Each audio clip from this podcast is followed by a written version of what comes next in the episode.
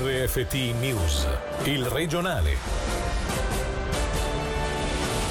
Da Dubendorf a Cadenazzo per vendicare l'onore offeso da un tradimento. L'accusa chiede otto anni e mezzo di carcere per l'imputato principale. La bagarre del Palapenz finisce in un nulla di fatto, scagionati i poliziotti che allontanarono alcuni attivisti durante una serata pubblica. Premi di Cassamalati AVS Clima al via una serie di confronti tra i partiti in vista delle federali di domenica. Buonasera dalla redazione. Otto anni e mezzo di carcere per l'accusa e il proscioglimento per la difesa. Si è svolto oggi il processo nei confronti di un 26enne accusato di tentato omicidio intenzionale per avere ferito con un coltello il compagno della madre. Ad accompagnare il giovane il padre, per il quale sono stati chiesti due anni sospesi. Da Palazzo di Giustizia sentiamo Davide Rotondo. Da Dübendorf a Cadenazzo per vendicare l'onore offeso dal tradimento della moglie, rispettivamente della madre. Secondo la procuratrice pubblica Margherita Lanzillo, i fatti si sono sviluppati nel contesto di una famiglia meridionale che vive nella Svizzera tedesca, abituata a ricorrere alla giustizia privata per risolvere questioni d'onore. Un contesto culturale, secondo l'APP, ormai anacronistico e non più accettabile, così come erano inaccettabili per l'imputato 49enne gli spostamenti sospetti della moglie, scoperti grazie al GPS segretamente nascosto nella sua auto che portavano proprio a Cadenazzo. Ed è infatti in Ticino che i fatti si sono consumati in tutta la loro cieca violenza. Il 21 agosto dell'anno scorso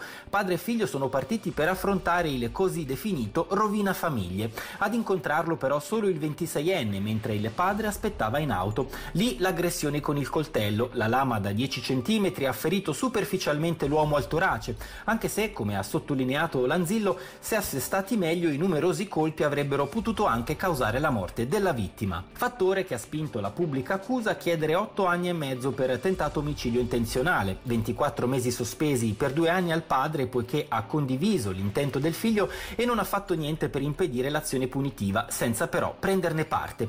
Per il 26enne, l'avvocato Nadir Guglielmoni si è invece battuto sostanzialmente per la soluzione, forte di alcune riprese di sorveglianza che mostrerebbero le provocazioni della vittima. Sulla stessa linea l'avvocata Gaia Zgragen a favore del padre, la sentenza è attesa domani.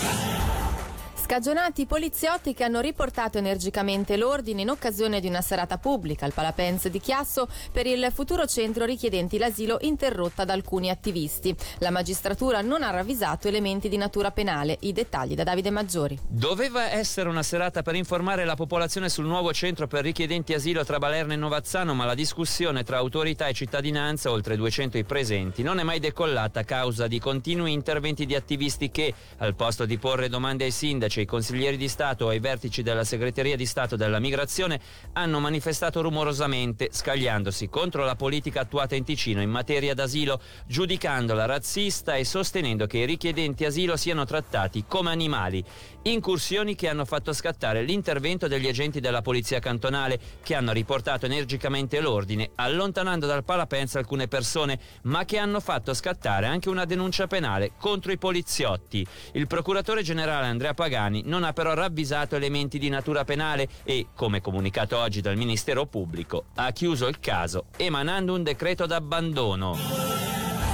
C'è il timbro cantonale Locarno blinda il quartiere Montebre. Dal Dipartimento del Territorio, fa sapere il municipio, è giunto il preavviso favorevole, ultimo passo prima dell'entrata in vigore per i prossimi cinque anni della zona di pianificazione. Si tratta di uno strumento che tutela le zone di Bre e Colmanicchio. Sentiamo il sindaco Alain Scherrer nell'intervista di Angelo Chiello. Abbiamo mantenuto le promesse, abbiamo seguito quello che è l'iter eh, istituzionale necessario. Penso che ci sia stato solo un problema di comunicazione con eh, chi ha promosso questa iniziativa, dato che il municipio è perfettamente allineato con quella che è la volontà della popolazione, ci vuole la tutela giustamente del nostro territorio. Significa che non ci saranno progetti oppure qualcosa può nascere di interessante? No, evidentemente il piano regolatore andrà modificato e in secondo me in un discorso di collaborazione assieme agli abitanti di Montebrea, alla Pro Montebrea, alla Salva Montebrea, eh, in maniera che vengano definiti dei parametri che permettano uno sviluppo sicuramente del quartiere, che questo è ben accetto da tutti, ma che non siano delle costruzioni spropositate, eh. insomma che vi sia tutela di tutto quello che è la bellezza della nostra regione. Ora le notizie in breve questa sera con Celine Lalomia. Incendio in un'azienda di Manno, le fiamme sono sprigionate da un macchinario e tutti gli impiegati sono stati evacuati, nessuno è rimasto ferito o intossicato. 40 milioni destinati allo sviluppo economico cantonale per il 2020-2023. Approvando questo credito il governo vuole creare nuovi posti di lavoro e concentrarsi su uno sviluppo sostenibile. Nuova iniziativa dell'MPS contro il dumping salariale in Ticino ricalca quella bocciata nel 2016 con la creazione di una sezione dell'ispettorato che si occupi delle disparità di genere. 461 milioni per il potenziamento del trasporto pubblico è il maxi credito quadriennale approvato dal governo in vista dell'apertura della galleria di base del Monte Ceneri.